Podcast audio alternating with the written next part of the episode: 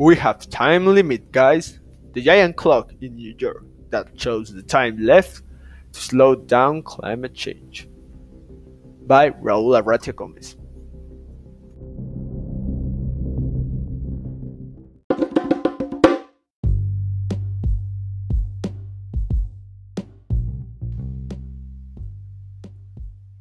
Hello, everyone. My name is Raul, and in Mr. Worldwide podcast, we are going to talk about the giant clock in New York that made us worry a lot these past few days, which consists in a countdown, like the ones of 007, of how many years, days, hours, minutes, and seconds we have left to stop or at least slow down climate change. You may think we have time of spare, but this is not the case. It will not be like New Year's countdown. It will be the end of the world as we know it. Well, it's well known that climate change has been a problem since industrialization, but now it has been more present beginning with the melting of the ice poles, the fire of the Amazonas, and the breakdown of the ozone layer.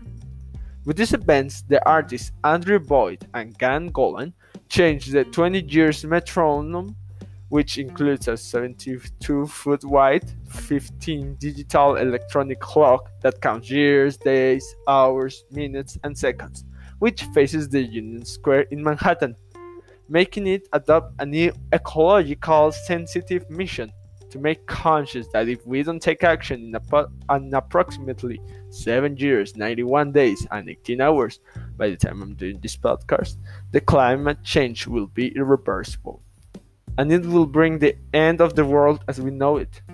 When I heard this, I was very scared and started to use the bike instead of my quad bike to go to the store because I only have 14 years old and I want to live a great life until I have, well, I don't know, like 100 years old, not just 21. So, this project is basically made to be informed and to be conscious that it is now or never in their web page that I'm leaving here in the comments section, there are two squares. One red that is the deadline countdown, and another, and another one which is green that represent the percentage of ecological power sources in the world. If the green one get to 100% before the red one countdown get to zero, planet Earth will be safe. By the day I'm doing this podcast, the percentage is in 27.7%, which is great, of course. It has to be remarkable that in order to make the conscious they want to, they put in their website tutorial of how to do an exact clock, like the one in, they put in New York. So every house and school have it present. Let me tell you a fun fact. These two artists' initiative made the watch that Greta Thunberg, the defender of climate, you may say, use. So these clocks are based on the calculation of Mercator Research Institute on Global Commons and Climate Change in Berlin. Okay, so it's like it has their backup. So this clock was placed in an exact day in September 19, and it has reached over millions of people who are donating with the hopes to feel better with themselves, in my opinion, of course, because you can donate $1 million if you want to, but the money is only a little push to succeed. I am not saying that it doesn't mean nothing, but the real action and movement that is effective is to don't use the car when it's not necessary, to don't use plastic bags, to don't to don't burn more dioxide carbon, etc. Become more ecological. That's the keyword. Become more ecological. Why is this important, you may say? Well, it's important because if we don't stop it, our world will be like Mad Max and Terminator's world together. With the provoking of extreme heat waves, more fires, drought, and little water availability, meaning war between humans, and you know the destruction of human races, of course. Nothing important at all.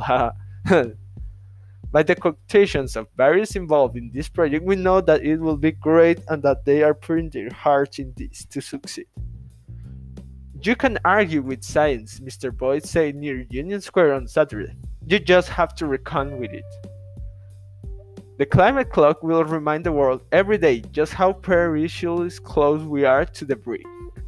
Stephen Rose, chairman of related companies, the developer that owns One Union Square South, in a statement. He added, This initiative will encourage everybody to join us in fighting for the future of our planet. It was kind of magic, Mrs. Jones said, calling this timing beautiful synchronicity. This is arguably the most important number in the world, Mr. Boyd said. And a monument is often how a society shows what's important, where it elevates, and what is a center stage. Well, I personally see this remarkably interesting because it will be great that all the persons unite st- stop this together. Instead of the division that still exists thinking that they could do it all by themselves. But now that's not the case. It is our world and now that is in need. All the ones that live in this planet have to find a solution so this is all for this episode Thanks for listening, Mr. Worldwide Podcast. See you in another episode in our Spotify account, in which we talk about what is going on nowadays in our great, great planet Earth. See you later.